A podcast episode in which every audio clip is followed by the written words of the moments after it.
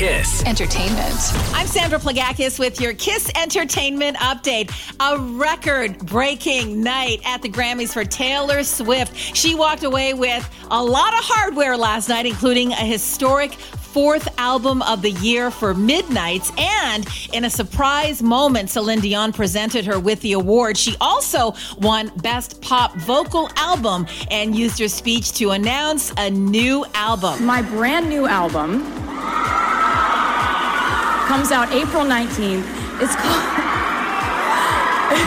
It's called the Tortured Poets Department. Miley Cyrus also took home multiple awards, including her first ever Grammy for Best Pop Solo Performance for Flowers, and performed it too. I forgive every word you said, but don't forget.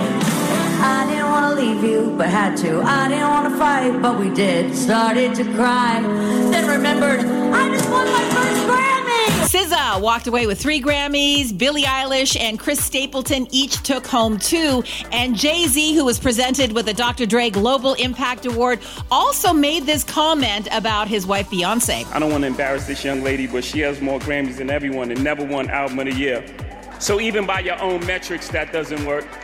Think about that. The most Grammys, never won Album of the Year. That doesn't work. And that's your Kiss Entertainment. Kiss. Entertainment.